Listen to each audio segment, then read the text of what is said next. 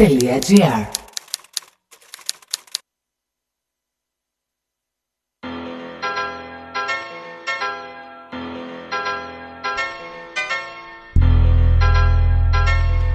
Καλησπέρα, καλησπέρα. Καλή εβδομάδα.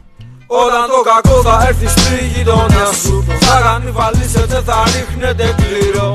Έλεγες δεν φτάσουν όπως την γενιά σου, τώρα τα προβλήματα σου κάνουνε γύρω. Έλεγες η φούτσα σου ότι φτάνει τα στεριά, μα σε τιμωρήσαν για την αμαθία σου. Τώρα έχεις μείνει με την φούτσα στα χέρια και ένα τρίπιο μπράβο για την προσπάθειά σου. Το μεγάλο ψάρι σε φαγές σε γονεύει, τώρα στα σκατά θα κολυμπήσεις μαζί μου. Ο Κοσμάκης ξέρει μοναχά να δουλεύει. Καλώς ήρθες ξένε μέσα στην κόλασή μου. Οι ανώτεροι μου λένε κάνε κουράγιο, κι από το κεφάλι σκύψω όσο τα πράγματα φτιάξω. Από την τρύπια ελπίδα προτιμώ το ναυάγιο.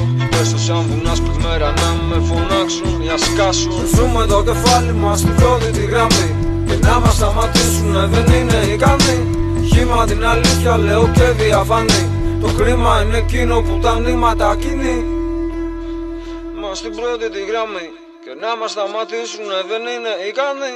Χήμα την αλήθεια λέω και διαφανή, το χρήμα είναι εκείνο που τα νήματα κινεί.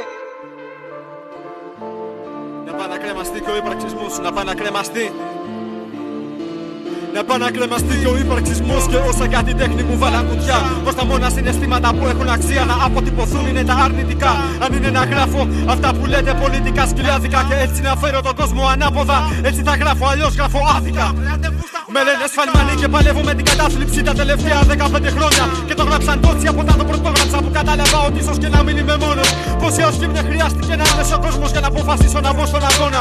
Είμαι φλόρος αλλά δεν είναι της παρούσης όσο είναι το όνομα αγωνάς της κουπόνα. Σήμερα στη δουλειά κανένας δεν παρατήρησε ότι κουτσένω, και λέω ευτυχώς που δεν είμαι κορίτσι, γιατί κάποιες δουλεύουνε μέχρι τον 8ο μήνα.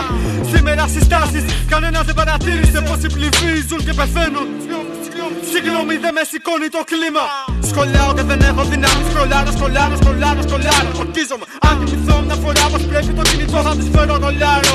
Ορκίζομαι οι σηκωμένες σοφιές μας θα κατεβάσουνε για πάντα τη μύτη τους. Όσοι γουστάρουνε πάτσους σπίτι τους να τους πάρουνε σπίτι τους. Κι αφήστε τους άλλους να οριώνουν ότι οι άνθρωποι είναι κακοί. Σου λέω εξαρτάται από τη θέση σου και την οπτική. Για μένα η δική μου ήταν πάντα εκεί.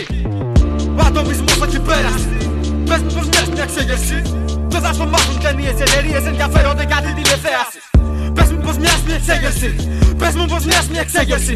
Αν θα έχει κάμερες πια θα έχει υπόκρουση, αν θα έχει σκέψη και στέρηση. Τόσο σε βλέπω να καίγεσαι. Πες μου πως μοιάζει μια εξέγερση. Στη γειτονιά σου θα φύγω κακό, κάπου λάθος θα δώσει συνένεση.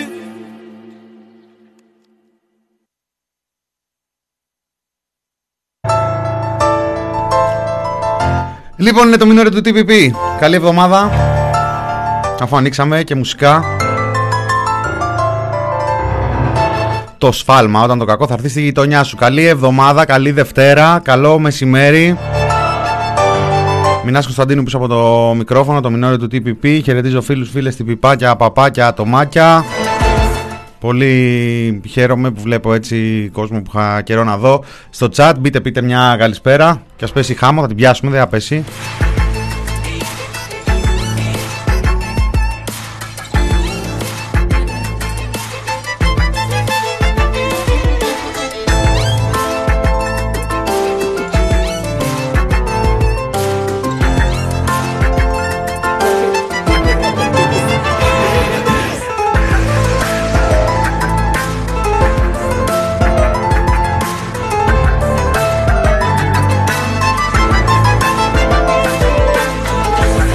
Η μέρα ξημέρωσε με μια μεγάλη είδηση αυτήν των νέων αντικειμενικών αξιών που κατά ένα περίεργο τρόπο, δεν ξέρω πώς να το...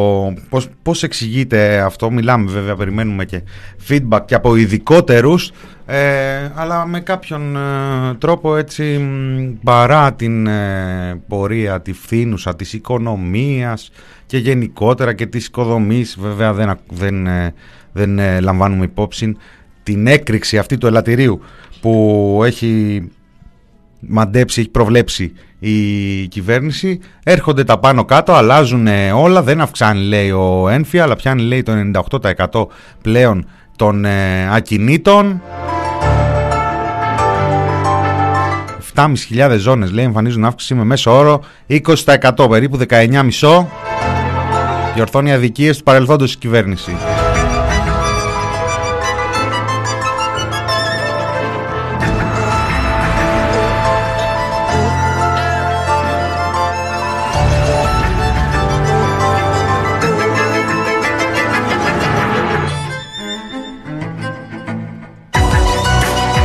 Αυτή ήταν από τις μεγάλες ειδήσεις της σημερινής ημέρας. Κατά τα λοιπά, είδατε, για να μην προβοκάρουμε, δεν άνοιξα από τις, πώς το λένε, το ρεπορτάζ εγκληματοφοβίας. Δεν άνοιξα από το ρεπορτάζ εγκληματοφοβίας, παρότι ήταν πλούσιο το προηγούμενο τριήμερο, Παρασκευή, Σάββατο, Κυριακή.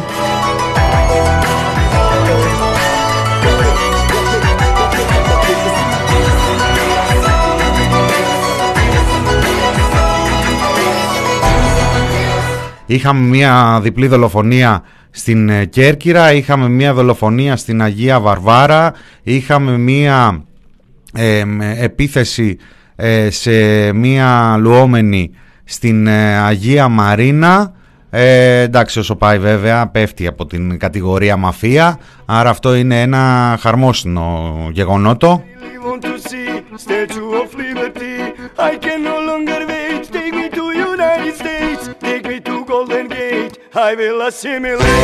Εγώ δεν μπορώ παρά να σημειώσω το γεγονός ότι είτε από μαφία και οργανωμένο έγκλημα είτε όχι, όλο και περισσότερο και πολύ περισσότερο έχουμε φτάσει σε ρυθμούς σχεδόν κάθε μέρα να έχουμε και μια τέτοια είδηση. Έχουμε ειδήσεις με πυροβολισμούς, με όπλα, με ένα θέμα το οποίο μπορεί πάρα πολύ εύκολα, και απορώ κιόλας πως δεν έχει ήδη οδηγήσει σε ένα άλλο θέμα.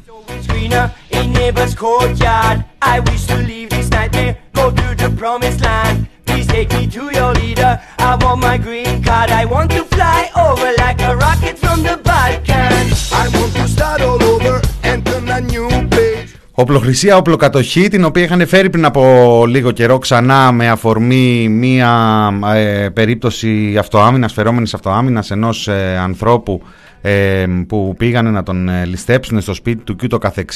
Περιμένουν πώς και τι και δεν περιμένουν με σταυρωμένα τα χέρια, γιατί γενικότερα εάν ένα πράγμα δουλεύει στη χώρα όχι μόνο επί κυβερνήσεως Μητσοτάκη αλλά και προ της εκλογής του, που σε λίγο καιρό, σε έναν μήνα, θα κλείνει 2 χρόνια αυτή η κυβέρνηση.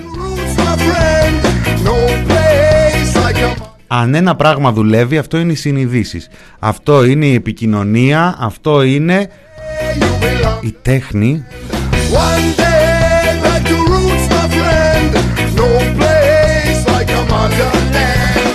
Μια ματιά στις τάσεις του YouTube θα σας πείσει. Η trap δεν είναι απλά ένα νέο είδος, το οποίο έτσι τέλος πάντων περιορέξεως και να το χάσμα των γενεών και από ό,τι ακούνε οι νέοι σήμερα.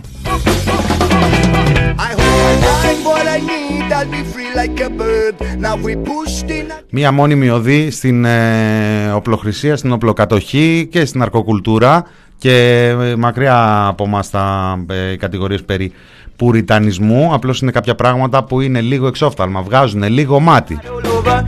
Και άλλωστε και αυτός είναι και ένας από τους λόγους που σημείωσε τόσο μεγάλη επιτυχία και το κομμάτι του Μηθριδάτη πριν από 2 εβδομάδες, ότι δεν ήρθε σε συνέχεια αυτού του είδους της μουσικής ανάπτυξης, της μουσικής άνθησης που γνωρίζει ο τόπος. Οπότε αυτά τα λουλούδια, αυτά τα μπουμπούκια, αυτοί οι καρποί περιμένουν πώς και τι, ποιους δεν ξέρω, δεν έχει δεξιά και αριστερά η μουσική. Περιμένουν κάποιους να έρθουν να τους δρέψουν, θα τα βρούμε μπροστά μας αυτά.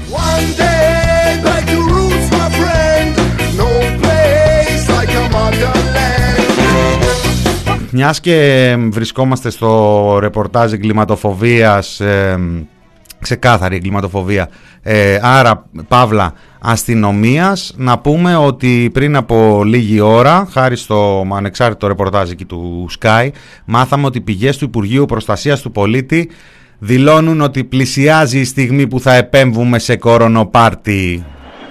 Οπα, τι έγινε, έκλεισε η μουσικούλα, πάμε παρακάτω. Όχι, θέλω πιο... Ο Βασίλης ο Μητικάς. Αυτή είναι η άλλη είδηση της ημέρας, γιατί είχαμε κορονοπάρτι στο Απιθήτα, 3 διαδοχικά, είχαμε και εισαγγελικές παραγγελίες και σήμερα είχαμε μια εισαγγελική παρέμβαση και βγήκανε πηγές του Υπουργείου Προστασίας του Πολίτη και είπανε κοντά σημά η ώρα.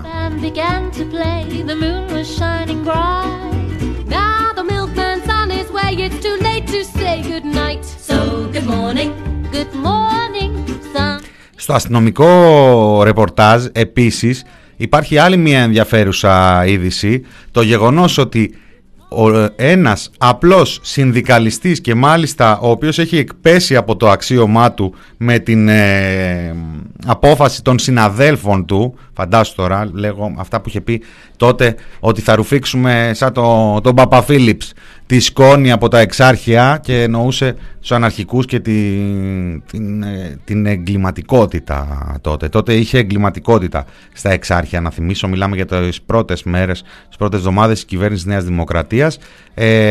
Κατάφερε ο Σταύρος Μπαλάσκας να αναγκάσει ολόκληρη Ένωση Δικαστών και Εισαγγελέων να αντιδράσει.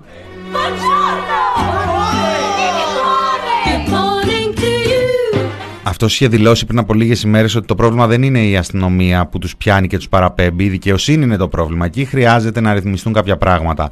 Ας βγάλουν το ματάκι τους πάνω από την αστυνομία. Το πρόβλημα είναι οι ποινές, οι αποφάσεις, οι δικαστικοί, παραδικαστικά.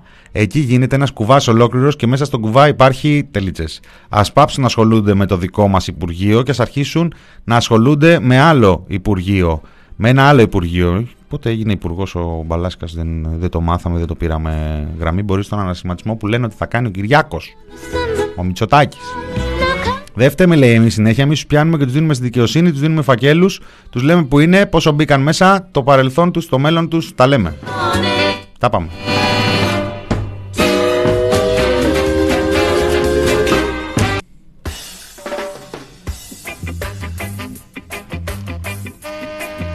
Βγήκανε λοιπόν και οι δικαστές και οι εισαγγελείς και είπαν οι παράδεκτες καταγγελίες εκπροσώπου της ελληνικής αστυνομίας περί παραδικαστικών κυκλωμάτων και διεφθαρμένων δικαστικών, όσο δεν στηρίζονται σε συγκεκριμένα στοιχεία, αποτελούν επιβεβαίωση της διαρκούς κατάπτωσης του δημοσίου λόγου, ο οποίος έχει υποκατασταθεί από συνθήματα και συκοφαντίες τέτοιων αγαπημένων καλεσμένων των μίντια. Η ανεύθυνη χυδαιότητα τέτοιων εκπροσώπων της αστυνομίας έχει ως όριο την αναζήτηση των ποινικών και πειθαρχικών ευθυνών τους. Θα αποστείλουμε σήμερα στον εισαγγελέα του Αρείου Πάγου και στον αρχηγό της Ελλάς απόσπασμα των δηλώσεων του συγκεκριμένου εκπροσώπου της αστυνομίας. Με τον τρόπο αυτό θα απαντάμε πλέον σε κάθε ανάλογη πρόκληση.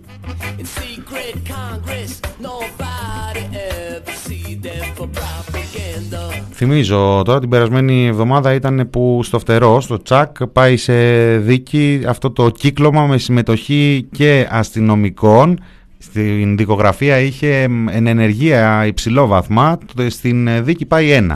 Εν ενεργεία, οι υπόλοιποι είναι πρώην και δικηγόρων, σύμφωνα με τις πληροφορίες που έχουν γίνει γνωστές. 30 ήταν στην αρχή στη δικογραφία, 19 πάνε σε δίκη και μάλιστα πάνε σε δίκη υπό την πίεση παραγραφής τέλος του έτους, του τουνού του έτους. Αυτά για να τα ακούνε και στην αστυνομία και στη δικαιοσύνη. Και μιλάμε για το κύκλωμα από τα ρεπορτάζ, τα αστυνομικά, τα συστημικά, έτσι, τα συστημικά. Βήμα καθημερινή, καθημερινή βήμα, ένα αλλάξει.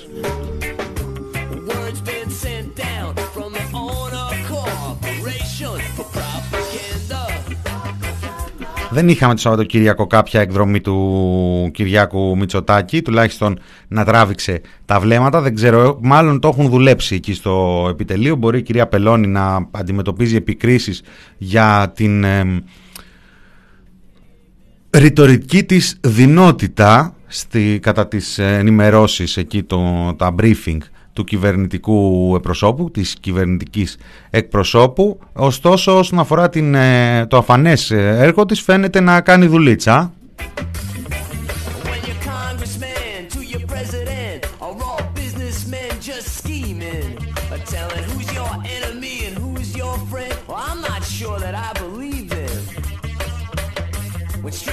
Μια πάρα πολύ λαμπερή και όμορφη είδηση το Σαββατοκύριακο ήταν η ανακατάληψη της Ροζανέρα, ήταν ο κόσμος ο οποίος ανάγκασε τις αστυνομικές δυνάμεις εκεί πέρα να υποχωρήσουν. την επιστροφή της Ρόζα Νέρα στα χέρια του κόσμου της, ουσιαστικά ανοιχτή για όλο τον κόσμο. Ενόχλησε, προφανώς και ενόχλησε. Καλά, ξεκάθαρα τα επιχειρηματικά συμφέροντα εκεί κάτω που ενοχλήθηκαν, αλλά σήμερα είχαμε και την παρέμβαση της αδερφής του Πρωθυπουργού, που είναι και βουλεύτρια, που είναι και πρώην Υπουργός Εξωτερικών, που είναι και μητέρα του σημερινού Δημάρχου Αθηνών.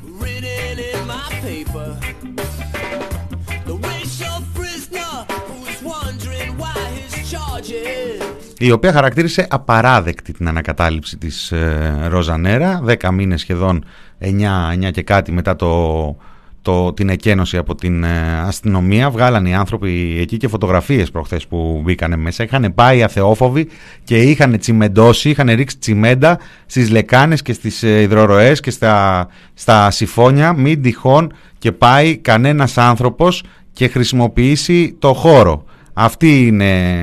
Αυτό είναι σχέδιο, γιατί σου λέει πώς θα γίνει, πρέπει να πάρουμε τα μέτρα μας και όποιος μπει να μην μπορεί να κάνει την ανάγκη του. Έτσι θα κρατήσουμε τη Ρόζα Νέρα μακριά από τους καταληψίες.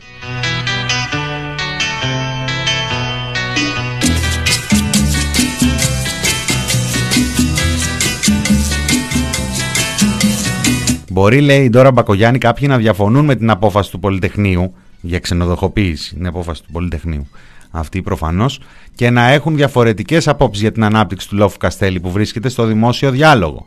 Όμως η κατάληψη του δημοσίου χώρου από οποιασδήποτε συλλογικότητες δεν μπορεί να γίνει αποδεκτή από ένα σύγχρονο κράτος δικαίου. Η πολιτεία έχει υποχρέωση να προστατεύσει τη δημόσια περιουσία που είναι περιουσία του ελληνικού λαού. Τα δέφει τώρα. Το γάντι το σήκωσαν άμεσα κάτω από την Κρήτη, από τα Χανιά, η ομάδα επικοινωνίας αλληλεγγύης στη Ρόζα Νέρα. Μπορεί κάποιοι όπως η Ντόρα να διαφωνούν με τους αγώνες για ισότητα, για την αλληλεγγύη, για την ελευθερία, να διαφωνούν με τα δικαιώματα των προσφύγων και τα δικαιώματά τους για ζωή, να διαφωνούν με τα κοινωνικά κινήματα για τον εκδημοκρατισμό όλων των θεσμών και να διαφωνούν με τις ιστορικές κατακτήσεις των εργατικών κινημάτων.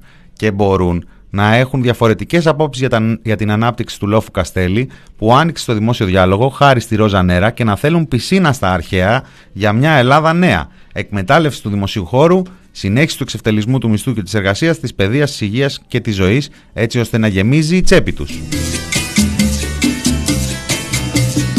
Όμως το κάλεσμα της Ντόρας για ανακατάληψη του δημοσίου χώρου από οποιασδήποτε δυνάμεις της καταστολής, ΜΑΤ, όποια και χαφιέδων, προς χάρη των ιδιωτικών συμφερόντων κάποιων λίγων λαμόγιων, δεν μπορεί να γίνει αποδεκτό από κανέναν άνθρωπο, θεσμό, σωματείο και συλλογικότητα που επικαλείται την κοινωνική δικαιοσύνη.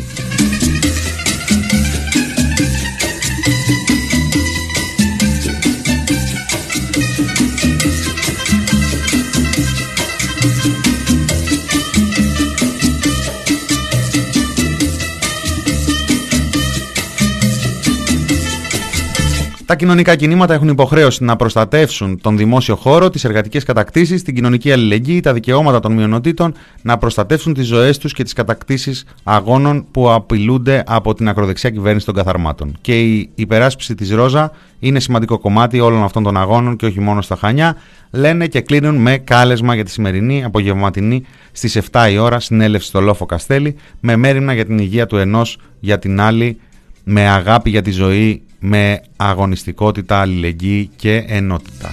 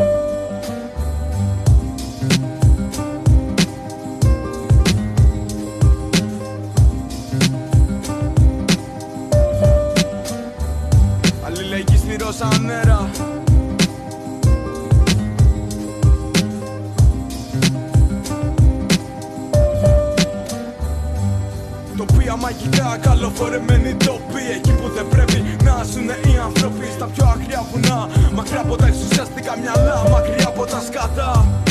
Εγωιστής ο άνθρωπος, μαστούρα του το χρήμα. Να πεθάνουν όλοι γύρω, να ζήσει αυτό στη κλίδα. Να κάψει δυο βουνά, να κάνω ότι δεν είδε. Μα η φύση εκδικείται, το θυμάσαι. Χάθηκαν αξίες στο εντερνετικό ιστό και η αράχνη κάποιο τρίτο κάθε δεύτερο λεπτό σκάνε ουσίες στον εγκέφαλο και κάθε ειδοποίηση κινούμαστε εν γρήγορση. Βάλε το πίτα, παίζει στα ακουστικά, σε λεωφορεία, αστικά, σε μέρη που δεν τα έχεις δει ξανά. Βάλε το πίτα, παίζει και πάμε ψηλά. Άκουσε το κύμα και μίλες τόσα πολλά. Βάλε το πίτα, παίζει στα ακουστικά, σε λεωφορεία, αστικά, σε μέρη που δεν τα έχεις δει ξανά. Βάλε το πίτα, παίζει και πάμε ψηλά. Άκουσε το κύμα για μια τελευταία φορά. 16 χρόνια αγώνα καίγονται σε μια ώρα. Για να χτίσουν ξενοδοχεία πολλά. Για να βγάλουνε λεφτά. Να διαλύσουνε αυτό που λένε βρωμιά. Το ξέρεις καλά. Με εμείς μαλάκες έχουμε ψυχή. Δεν θέλουμε να βγάλουμε χαρτί. Θέλουμε να τραγουδάμε μες στην αυγή. Να χορεύουμε μαζί, να έχουμε όνειρα. Πριν καταστραφεί αυτή η γη. Δεν το αλλάζεται αυτό, αυτό είναι εμείς. Αυτό είναι ιερό, σαν διψασμένο άνθρωπο που θέλει να πιει νερό. Αυτό είμαι εγώ, αυτό είναι εσύ. Φωνάζα αλληλεγγύη σε καταλήψεις. Πάντοτε κατά της καταστροφής της φύσης. Πάντα αγκαλιά με τόπιους μετανάστες. Πάντα μίσος σε αυτούς που μαχαιρώνουν πλάτες. Φωνάζα αλληλεγγύη σε καταλήψεις. Πάντοτε κατά της καταστροφής της φύσης. Πάντα αγκαλιά με τόπιους μετανάστες. Πάντα μίσος σε αυτούς που μαχαιρώνουν πλάτες. Πάντα μίσος σε αυτούς που μαχαιρώνουν πλάτες. Βάλε το πίτα, παίζει στα ακουστικά, στα λεωφορεία, αστικά, σε μέρη που δεν τα έχεις δει ξανά. Βάλε το πίτα, παίζει και πάμε ψηλά. Άκουσε το κύμα και μιλές τόσα πολλά. Βάλε το πίτα, παίζει στα ακουστικά, στα λεωφορεία, αστικά, σε μέρη που δεν τα έχεις δει ξανά. Βάλε το πίτα, παίζει και πάμε ψηλά. Άκουσε το κύμα για μια τελευταία φορά, λέει.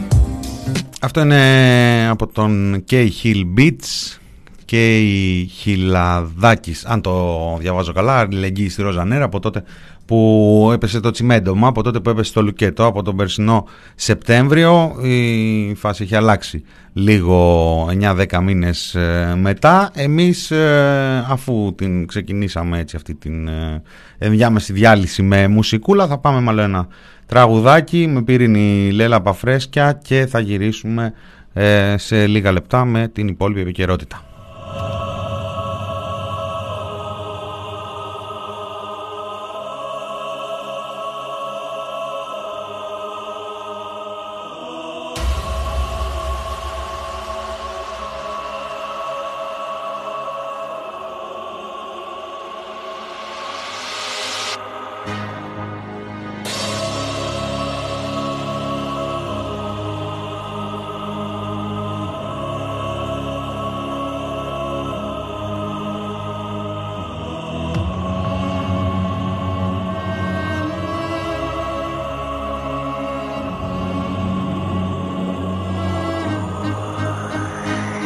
Κοίτα πως άλλαξαν τον κόσμο και το φτιάξανε στα μέτρα τους.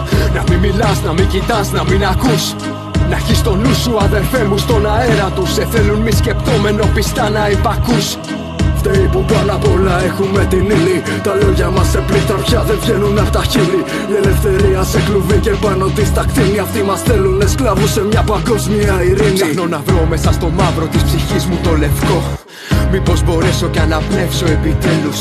Μα δεν μ' αφήνεται μουνό παναλεπτό. Φανταζούν όλα τόσο όμορφο όταν φτάνει αρχή του τέλους. Με είπαν άρρωστο γιατί είχα την ανάγκη να δω τον ουρανό ελεύθερο σε ένα πρωί. Γιατί ποτέ δεν πίστεψα του κόσμου το γυνάτι. Αυτοί πουλάνε όνειρα και χτίζουν φυλακή. Αυτός ο κόσμος άπησε κι εμείς κατοκοιτάμε. Παιδιά πεθαίνουν μάζικα απ' την πείνα και τη δίψα. Και δεν τρεπόμαστε και για πολιτισμό μιλάμε. Είναι το χρήμα που έχει κάνει τον άνθρωπο να χυλίσα. Μη πανάρρωστο γιατί ποτέ δεν γούσταρα τον κόσμο τους. Γιατί είχα όνειρα πολύχρωμα για μένα. Για να βρω φύγω απ' τη θηλιά τους και τον κόπο τους. Κανένας να μην κλάψει γιατί έφτασα στο τέρμα. Παιδιά βιάζονται και γίνονται με από τα κτίνη. Ακόμα βόμβες πέφτουνε και άνθρωποι σκοτώνονται. Και αν υπάρχει τελικά Θεός μάλλον μας φτύνει. Άλλοι αξίζουν τα καρδιά του κι άλλοι τελικά σταυρώνονται. Με ποιο δικαίωμα κάποιοι μιλούν για δικαιοσύνη. Εμείς είμαστε αυτοί που τη σκοτώσαμε ένα βράδυ. Βαρέθηκα να δάσκητο ψαχνώντας καλοσύνη. Έχουμε ανάγκη από φως κι αυτοί μας γέμισαν σκοτάδι. Κοίτα πως άλλαξαν τον κόσμο και τον φτιάξανε στα μέτρα τους. Να μην μιλάς, να μην κοιτάς, να μην ακούς. Να έχεις στο νου σου αδερφέ μου στον αέρα τους. Δεν θέλουν με σκεπτόμενο πιστά να υπακούς. Φταίει που πάνω απ' όλα έχουμε την ύλη. Τα λόγια μας σε πλήκτρα πια δεν βγαίνουν απ' τα χείλη. Η ελευθερία σε κλουβί και πάνω της τα χτίνη. Αυτοί μας θέλουνε σκλάβους σε μια παγκόσμια ειρήνη. Βλέπω στα μάτια που αντικρίζω συνανθρώπων μου το πως έχει κουράσει κυβερνώντων συμφερόντων που καταπατούν κάθε ανθρώπινο δικαίωμα. Μακριά από κάθε όριο, ξεκάθαρα και έντονα.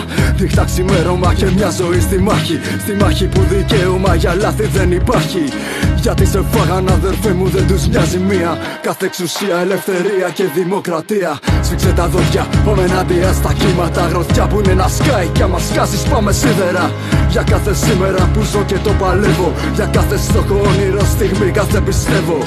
Για κάθε μάνα και πατέρα που είναι δύσκολα. Για κάθε εμπόδιο που βρέθηκε μπροστά μου σήμερα. Για όλα τα ψέματα που εκπέμπουν από το χαζοκούτι. Πιέζουν το μαχαίρι στο λαιμό μου ακουπούστη. Θα πέσω και θα σηκωθώ, θα ξαναπέσω πάλι. Όσο όμως πέφτω θα σηκώνω με ψηλά κεφάλι. Άντε χαλάλι, ξέρεις δεν τα παρατάω. Κάθε φορά στα πόδια μου και πιο γερά πατάω. Όσο χτυπάνε τόσο εμείς θα δυναμώνουμε. Όσο ψέμα μας θα ίσουν για αλήθεια θα ματώνουμε. Το βλέμμα μου στον ουρανό συχνά να τον χαζεύω μέχρι τη μέρα που περήφανος ψηλά θα φεύγω. Κοίτα πως άλλαξαν τον κόσμο και το φτιάξανε στα μέτρα τους. Να μην μιλάς, να μην κοιτάς, να μην ακούς. Να έχεις το νου σου αδερφέ μου στον αέρα τους. Σε θέλουν μη σκεπτόμενο πιστά να υπακούς. Φταίει που πάνω απ' όλα έχουμε την ύλη. Τα λόγια μας σε πλήκτρα πια δεν βγαίνουν απ' τα χείλη. Η ελευθερία σε κλουβί και πάνω της τα κτίνη. Αυτοί μας θέλουνε σκλάβους σε μια παγκόσμια ειρήνη.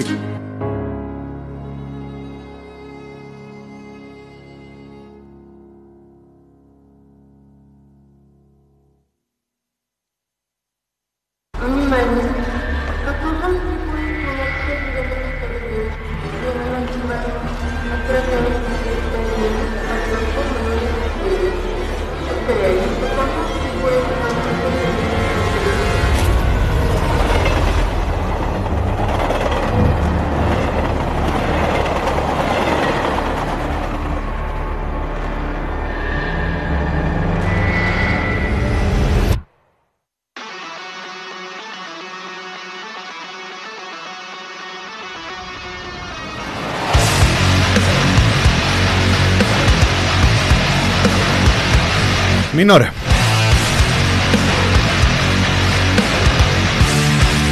Μηνόρε του TPP στο δεύτερο μέρος, δευτερίτσα. 7 Ιουνίου. Κύριος Λίντερμαν. Φρέσκος. Ich steige in ein Flugzeug ein. Es wird kalt, ich höre es schreien. Ich kenne meine Sitzplatznummer. Panik reitet großen Kummer. Ich nähe mich der Klagerei. Στον τύπο, στα τηλεοπτικά, στις εφημερίδες, στα σχόλια, στα Facebook έχει αρχίσει και κυκλοφορεί κάτι για, μετασχηματισμό. Για μετασχηματισμό και, και πάλι φίλοι, θα είμαστε για ανασχηματισμό. Λέει την ψάχνει η κυβέρνηση, έχουν αρχίσει και λένε. Γενικά ξεκινάει η φάση από μια κριτική στον Μιχάλη το Χρυσοχοίδη, η οποία μπορεί να μοιάζει αλλά δεν είναι σαν την κριτική που του γίνεται από μεγάλο μέρος της κοινωνίας. Υπάρχουν πιο ακραία κομμάτια της Νέας Δημοκρατίας που θέλουν πιο λιτά τα χέρια, να το πούμε έτσι, της αστυνομίας. Άλλωστε δεν είναι και τυχαίο ότι το κεντρικό μήνυμα που εξέπεμψε και η κυβέρνηση και τα παπαγαλάκια της και ο ίδιος ο Υπουργός στη συνέχεια, μέσα στην έξαρση αυτή της εγκληματοφοβίας την περασμένη εβδομάδα, ήταν ότι τι σας νοιάζει εσάς, δεν είναι για σας αυτά που γίνονται, οι άνθρωποι εδώ τσακώνονται μεταξύ τους και αφήστε τους ήσυχους, μην μας μπλέκετε εμάς. Και από την άλλη, να ξέρετε, ετοιμάζουμε την πανεπιστημιακή αστυνομία, έρχεται. Οπότε ξεκινάει από εκεί η όλη συζήτηση. Τώρα έναν Χρυσοχοίδη δεν τον αλλάζεις απλώς με μία αντικατάστασή του, γιατί είναι και λίγο awkward όσο να το πεις. στερείται αστικής ευγενίας. Οπότε κάνεις έναν ανασηματισμό αν είναι έτσι και ξημερώνεις το Παλέρμο χωρίς τον κύριο Μιχάλη. Αν πούμε ότι επιβεβαιώνονται αυτές οι πιέσεις και αν πούμε ότι περνάει αυτή η πίεση, τέλος πάντων αυτή η άποψη μέσα στο Μέγαρο Μαξίμου για την αντικατάσταση του Μιχάλη του Χρυσοχοΐδη, κατά τα λοιπά γίνεται και ένα παιχνίδι εκεί με μια δήλωση του Γεραπετρίτη από εδώ, μια δήλωση του Σκέρτσου από εκεί, μια πελώνη πιο πέρα.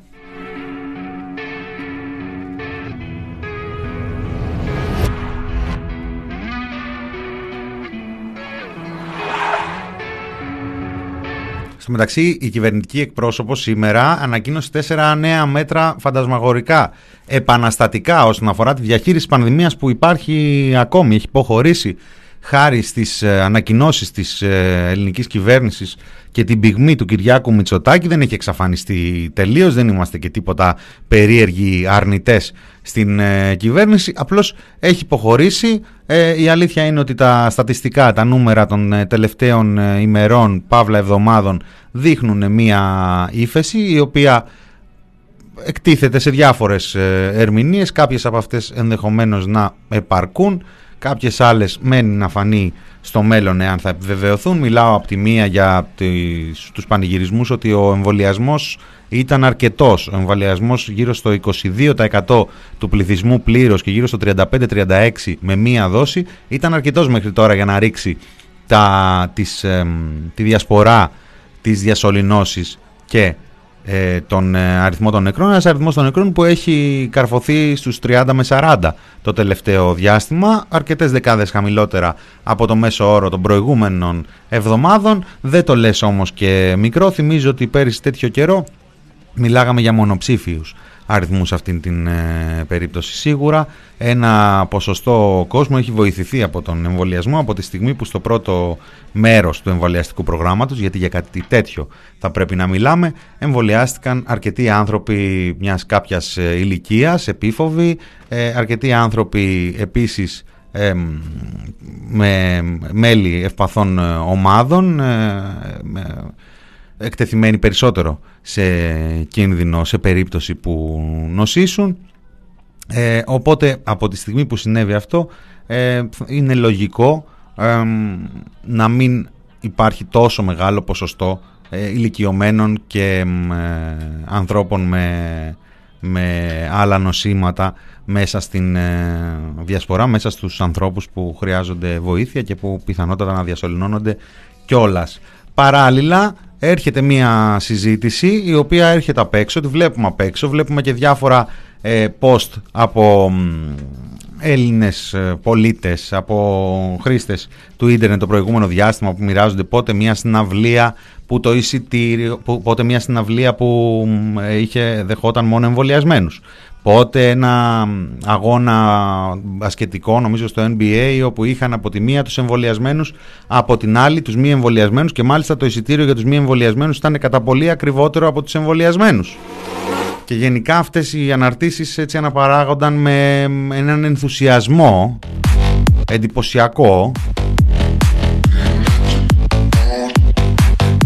Οπότε έτσι έρχεται και εδώ στη χώρα μας η συζήτηση για προνόμια σε όσους έχουν κάνει το εμβόλιο τους και την φέρνει κατά βάση ο Άδωνης Γεωργιάδης και τα κανάλια που κατά βάση μιλάνε όπως ο Άδωνης ο Γεωργιάδης και κάποιοι λοιμοξιολόγοι οι οποίοι επίσης κατά βάση μιλάνε όπως ο Άδωνης ο Γεωργιάδης. Γενικά είναι πολύ τρεντάρι ο Άδωνης, τρεντάρι. Λοιπόν, και αρχίζουμε να συζητάμε για προνόμια στους εμβολιασμένους, όχι τώρα, σε 2-3 εβδομάδες, λέει ο Υπουργός Ανάπτυξης. Δεν είναι ακόμα η ώρα, σε 2-3 εβδομάδες που θα έχουμε και αρκετά εμβόλια. Μία συζήτηση η οποία έτσι όπως φαίνεται έρχεται να γίνει ακριβώς με τον τρόπο που γίνονται και όσα επιστημονικά ή επιστημονικοφανή ζητήματα επιχειρεί κάποιος να συζητήσει στο δημόσιο διάλογο το προηγούμενο διάστημα, δηλαδή οπαδικά, δηλαδή με πόλωση, δηλαδή με τους λογικούς να βρίζουν τους παράλογους και τους παράλογους να παραλογίζονται ακόμα περισσότερο και να εγκλωβίζονται μέσα στην πίστη τους, να εγκλωβίζονται χάρη στις άοκνες προσπάθειες των λογικών σε μεγάλο βαθμό. Εκτός αν δεχτούμε ότι όλα αυτά τα τεράστια ποσοστά άρνησης που διαπιστώνονται με διαφόρους τρόπους είναι πραγματικά από ανθρώπους οι οποίοι δεν χρησιμοποιούν κανένα μέρος του εγκεφάλου τους. Γιατί σας έχω νέα, δεν υπάρχουν μόνο έξυπνοι και χαζοί. Υπάρχει και ένας μεσαίος χώρος.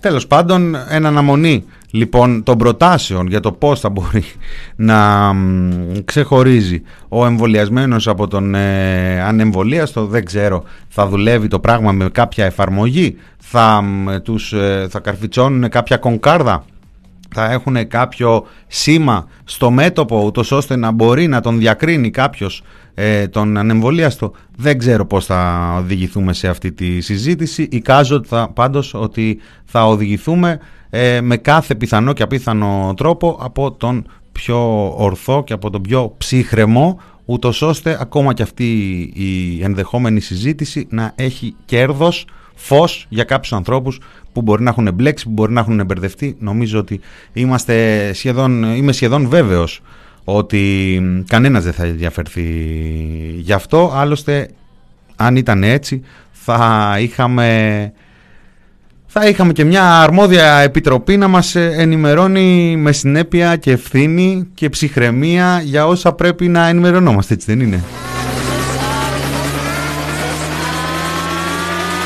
Τέλος πάντων, τα 4 μέτρα που ανακοίνωσε η κυρία Πελώνη σήμερα είναι υποχρέωση διενέργειας τεστ για την είσοδο στη χώρα και για ανήλικους 6 ετών και άνω, σύμφωνα με οδηγία της Ευρωπαϊκής Ένωσης, περιορισμό της υποχρέωσης για απομόνωση κρούσματος ή στενών επαφών από τις 14 στις 10 ημέρες, σύμφωνα με τις νέες οδηγίες του ECDC. Επιτρέπεται πλέον η είσοδος με μοριακό τεστ 72 ωρών ή πιστοποιητικό εμβολιασμού από το Μαυροβούνιο χωρίς περιορισμό ατόμων, και επιτρέπονται ξεναγήσεις σε εξωτερικούς χώρους σε γκρουπ των 20 ατόμων αντί για 15.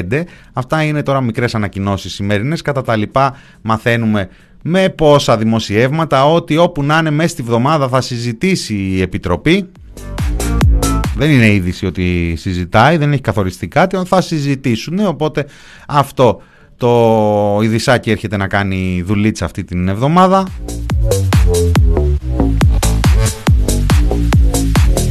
Θα συζητήσουν για τη μουσική, να επιστρέψει μουσική στα μπαρ, και να συζητήσουν, λέει, και για τα προνόμια. Έσβησε η μουσική, μόλις την ανοίξαμε στα μπαρ, έκλεισε από πίσω μας.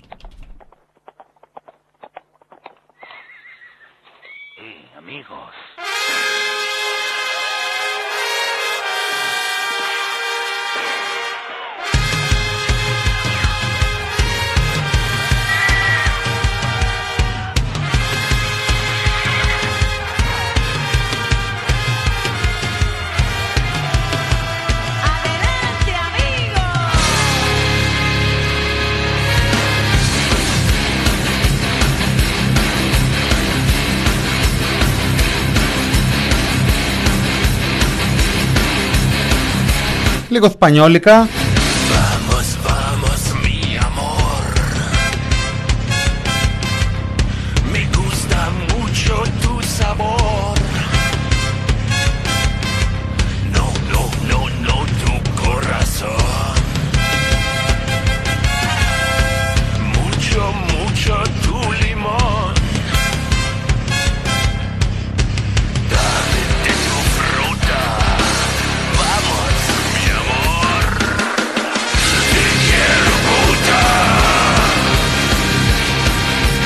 Γιατί την Παρασκευή είχαμε μουσαφιρέους εδώ, είχαμε τη βασίλισσα της Ισπανίας, την Σοφία, και συναντήθηκε με τον Κυριάκο Μητσοτάκη και με την πρόεδρο της Δημοκρατίας για κάποιο λόγο. Δεν ξέρω τα θεσμικά τι λένε γι' αυτό.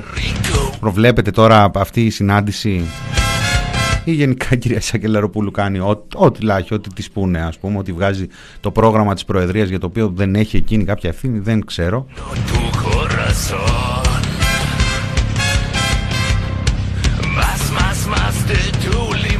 Και για να προλάβω τους καλοθελητές, δεν ηρωνεύομαι έτσι χωρίς λόγο ούτε την κυρία Σακελαροπούλου, ούτε ο Χαβαλές με ένα όνομα το οποίο ήρθε στη δημοσιότητα την περασμένη εβδομάδα λόγω των βουλευτικών εκλογών στην Κύπρο με την κυρία Σούπερμαν.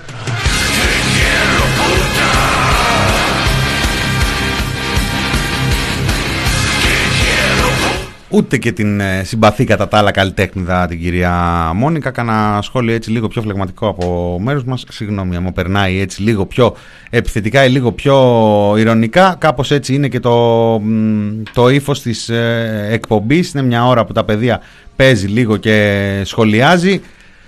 Και τουλάχιστον καλό είναι να το υπενθυμίσω. Εγώ από την πλευρά μου δέχομαι την κριτική. Ξέρουν όσοι είναι να καταλάβουν από αυτό το σχόλιο. Δέχομαι την κριτική και την καλοπροαίρετη κριτική και την κακοπροαίρετη. Μερικές φορές, αν και δεν τη θεωρώ κακοπροαίρετη την συγκεκριμένη, λυπάμαι αν προσέβαλα κάποιον, αλλά δεν ήταν στις προθέσεις μου κάτι τέτοιο.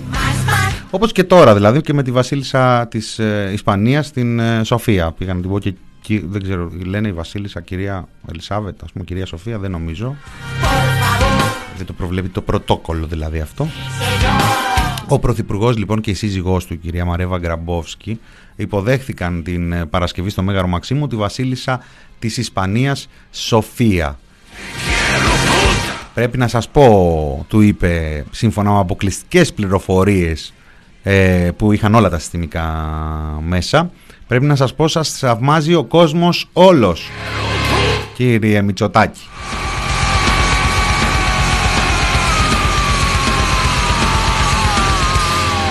Να είστε καλά. Κάνουμε μεγάλη προσπάθεια, της απάντησε ο πρωθυπουργός και της τραγούδισε.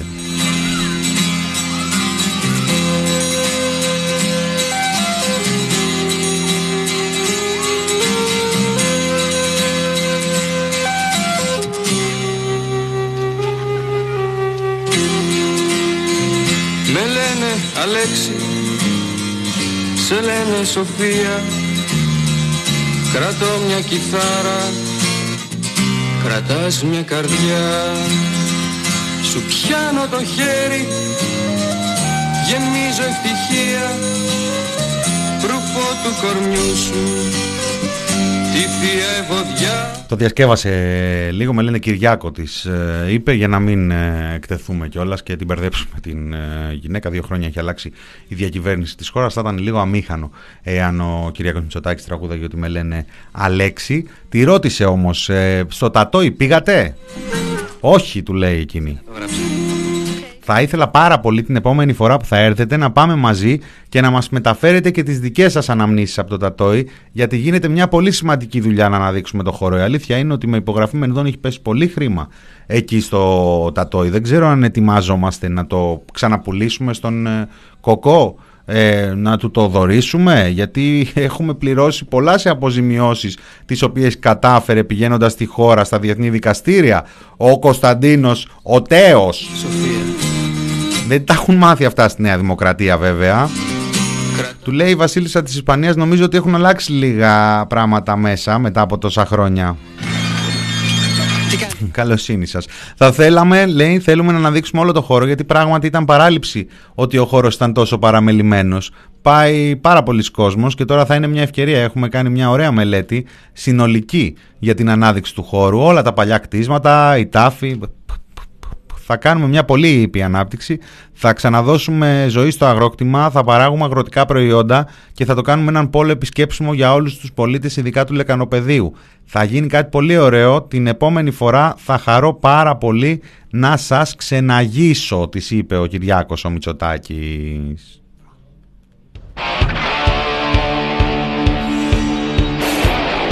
Του διέφυγε γενικότερα έτσι ότι αναφέρεται σε μια κατάσταση η οποία έχει αλλάξει λίγο. Βέβαια μπορεί να μην του διέφυγε, μπορεί να απευθυνόταν κάτω εκεί στη Μάνη και στους άλλους βασιλόφρονες του κόμματός του. Είναι και μπόλικοι αυτοί.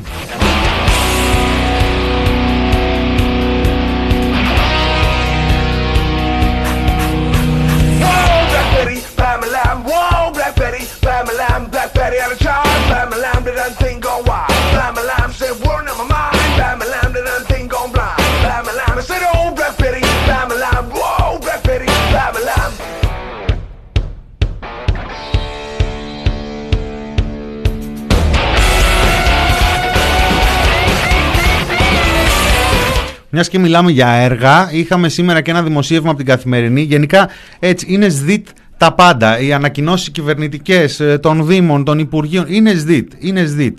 Δηλαδή παίρνει αποφάσεις ένα Υπουργείο, παίρνει αποφάσεις ένας Δήμος, τις δίνει μετά σε ένα μέσο ενημέρωσης κατά προτίμηση είτε του ομίλου είναι, πάει ανάλογα, δηλαδή αν είναι κάποιο θέμα Υπουργείου Παιδείας ας πούμε ή κάποιο αστυνομικό θέμα, αυτό πάει στον όμιλο Μαρινάκη. Θες να σε μια εφημερίδα του, θες σε μια άλλη, θες σε κάποιο διαδικτυακό μέσο, θες στο κανάλι. Πεις γράφω με 5 ευρώ σήμερα.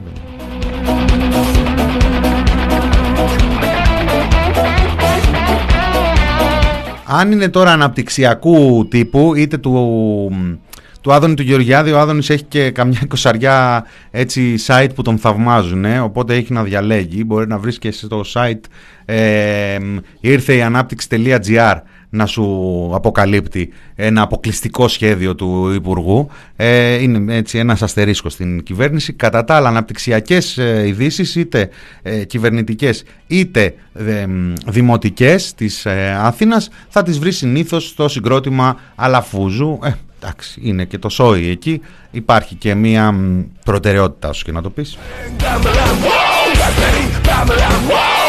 Οπότε σήμερα διαβάσαμε στην Καθημερινή ότι προχωράει η ανάπλαση του κάτω τμήματος της πλατείας Συντάγματος, αποκαλυπτήρια για την νέα πλατεία Συντάγματος, αποκαλυπτήρια διότι προς το παρόν ήρθε το έργο το μακέτο.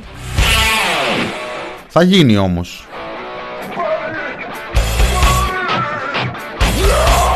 Έχουν εξεθάψει τώρα, κάποτε έγινε μια μελέτη, κάποτε έγινε ένας άλλος διαγωνισμός, άλλα πράγματα από τη μελέτη γίνανε, άλλα δεν γίνανε, άρα να πάρουμε το υπόλοιπο. Κάποτε έγινε ένας διαγωνισμός, ολοκληρώθηκε, όμως η πρόταση που επικράτησε δεν υλοποιήθηκε. Τώρα θα έρθουν πάνω στα τελευταία έτσι, σημεία που έχουν μείνει του μεγάλου περιπάτου να χτίσουν, όλος τυχαίως ταιριάζουν ρε παιδί μου. Τι έγινε εδώ, μας τελείωσε. Πάμε παρακάτω. Όλος τυχαίως ταιριάζουν. Τα όσα έχουν γίνει με τον μεγάλο περίπατο ταιριάζουν με την ανάπλαση της πλατείας Συντάγματος που ετοιμάζεται για να αναπνεύσει κάτω πλευρά.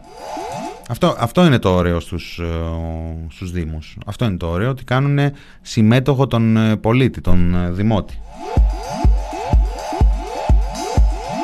Ή και όχι, ας πούμε, όταν του κάνουν έκπληξη. Η έκπληξη δεν είναι επειδή κυβερνάει κάποιος αυταρχικά ή αποφασίζει και διατάζει ή ακόμα καλύτερα λαμβάνει αποφάσεις σύμφωνα με τα συμφέροντα κάποιου οικονομικού παράγοντα που είναι φίλος του ή που είναι κοντά στον Δήμο, πάντα βέβαια με θεσμικό τρόπο, μέσα από το πρόγραμμα υιοθέτησε την πόλη σου, που είναι όλα με διαφανείς και άδολες διαδικασίες και χωρίς καμία επιπλέον στόχευση.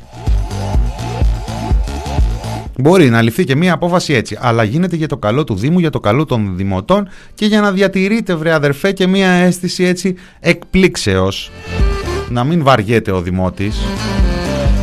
Πώς ήταν τον προηγούμενο μήνα που ξαφνικά μετά από 6 μήνες lockdown ο Περιφερειάρχης Πατούλης έκλεισε την παραλιακή σε πόσους δήμους για να κάνει έργα μόλις βγήκαμε από το lockdown. Λογικό.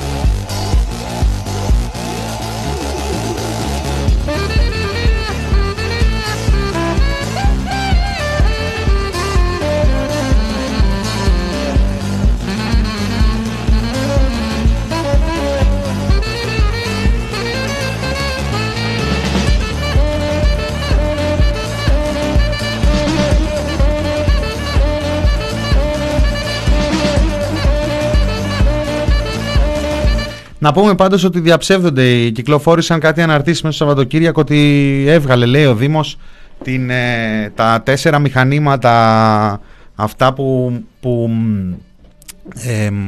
βγάζουν, καθαρίζουν τον αέρα σαν να είναι 30 δέντρα. Μερικοί κιόλας έτσι δημοσιολογούντες τα μπέρδεψαν και άρχισαν να μιλάνε για συσκευές οι οποίες η καθεμία παράγει έργο όσο 30 δέντρα, οπότε ξαφνικά βρεθήκαμε με 120 δέντρα στην Ομόνια, μια ζούγκλα κανονική δηλαδή, από την οποία δεν θα μπορούσες να περάσεις. Φυσικά κάτι τέτοιο δεν θα ήταν δυνατόν. Μόνο 30 δέντρα έχει βάλει ο δήμαρχος της καρδιάς μας στην μορφή 4 μηχανημάτων. Είναι εκεί ακόμα τα μηχανήματα. Φανταστείτε δηλαδή τώρα, επειδή έγινε το αντίστοιχο μεροκάματο εκεί, το χαβαλές, στα κοινωνικά δίκτυα, να λαμβάνονταν αποφάσεις έτσι, να πήγαινε δηλαδή μετά ο δήμαρχος και να βγάζε τις συσκευές.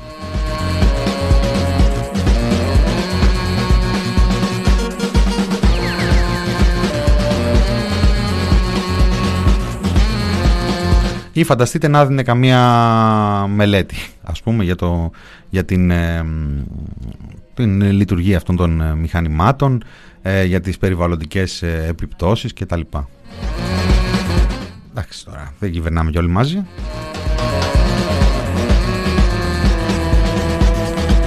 Λοιπόν, πηγαίνοντας προς το τέλος, μια είδηση της τελευταίας στιγμής έχει να κάνει με την ποινική δίωξη κατά του αντισαγγελέα του Αρείου Πάγου Ιωάννη Αγγελή για παράβαση καθήκοντος στην υπόθεση Νοβάρτης. Και όταν λέμε υπόθεση, δεν εννοούμε την υπόθεση της σκευωρίας κατά τη διερεύνηση του σκανδάλου της Νοβάρτης. Μιλάμε για το σκάνδαλο της Νοβάρτης αυτοπροσώπως, αυτό για το οποίο έχει τιμωρηθεί η Νοβάρτης στις ΗΠΑ και άλλες χώρες. Η ποινική δίωξη ασκείται κατόπιν μήνυσης που είχε καταθέσει σε βάρος του η πρώην επικεφαλής της εισαγγελίας κατά της διαφθοράς, η κυρία Ελένη Τουλουπάκη. Πρώην, γιατί διελήθηκε η εισαγγελία κατά της διαφθοράς, έγινε μια υπερισαγγελία εκεί κάτω από ένα ανεξάρτητο πρόσωπο που επελέγει από την ελληνική κυβέρνηση, του Κυριάκου Μητσοτάκη. Στο αρχείο, λέει, τέθηκε μέρος της ίδιας μήνυσης που αφορούσε σε ακόμη 5 αδικήματα. Ωστόσο, τον τελευταίο λόγο για την εξέλιξη της υπόθεσης θα έχει η εισαγγελία εφετών της Αθήνας. Η υπόθεση αφορά την άρνηση του Αγγελή εκεί σε μια συνάντηση το Δεκέμβριο του 2018 με εισαγγελείς των Ηνωμένων Πολιτειών στη Βιέννη να παραλάβει στοιχεία που επιχείρησαν να του δώσουν.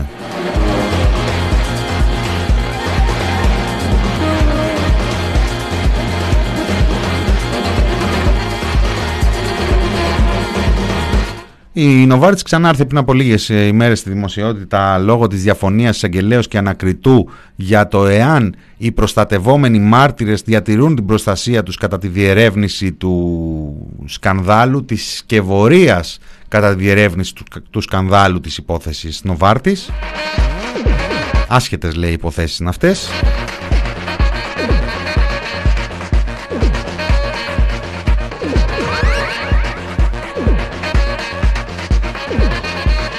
Αυτή ήταν μια είδηση λίγο πριν μπούμε στο στούντιο, και μια είδηση που βγήκε και δεν βγήκε μέσα από το Σαββατοκύριακο είναι λεφτάκια στο στρατό.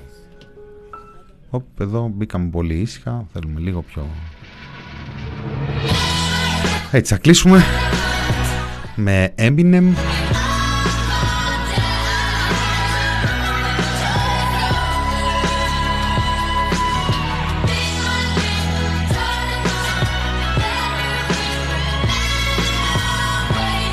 Μέχρι το φθινόπωρο πήρε παράταση η τελική απόφαση για τις φρεγάτες του πολεμικού ναυτικού. Συνεδρίασαν μέσα στο Σαββατοκύριακο εκεί, Πεντάγωνο Μαξίμου. Θα προχωρήσουν σε 3 αυτόνομες συμβάσεις, λέει, για τις φρεγάτες. Η πρώτη θα αφορά την προμήθεια 4 νέων φρεγατών, η δεύτερη τον εξυγχρονισμό των 4 φρεγατών ΜΕΚΟ και η τρίτη τα λεγόμενα πλοία ενδιάμεσης λύσης, τις 2 μεταχειρισμένες φρεγάτες που θέλει να χρησιμοποιήσει το πολεμικό ναυτικό έως ότου αποκτήσει τις καινούργιες.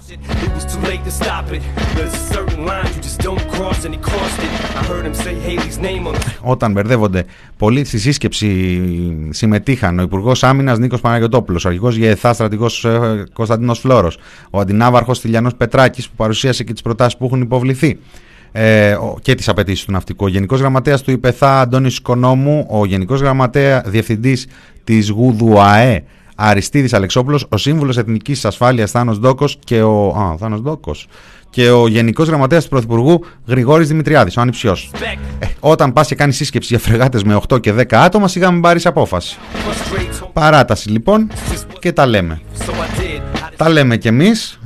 Αυτό ήταν το μηνόρε του TPP που άνοιξε την εβδομάδα. Είτε σας άρεσε είτε όχι. Μινάς Κωνσταντίνου πίσω από το μικρόφωνο. Θα τα ξαναπούμε αύριο. Ακολουθεί η φάρμα των ζώων και να έχετε ένα καλό απόγευμα.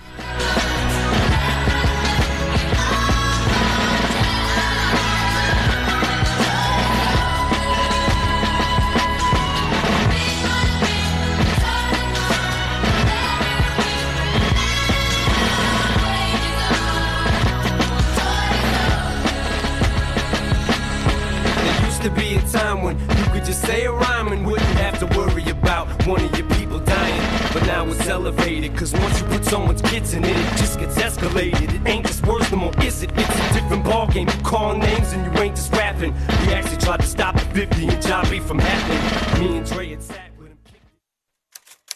The Press Project.gr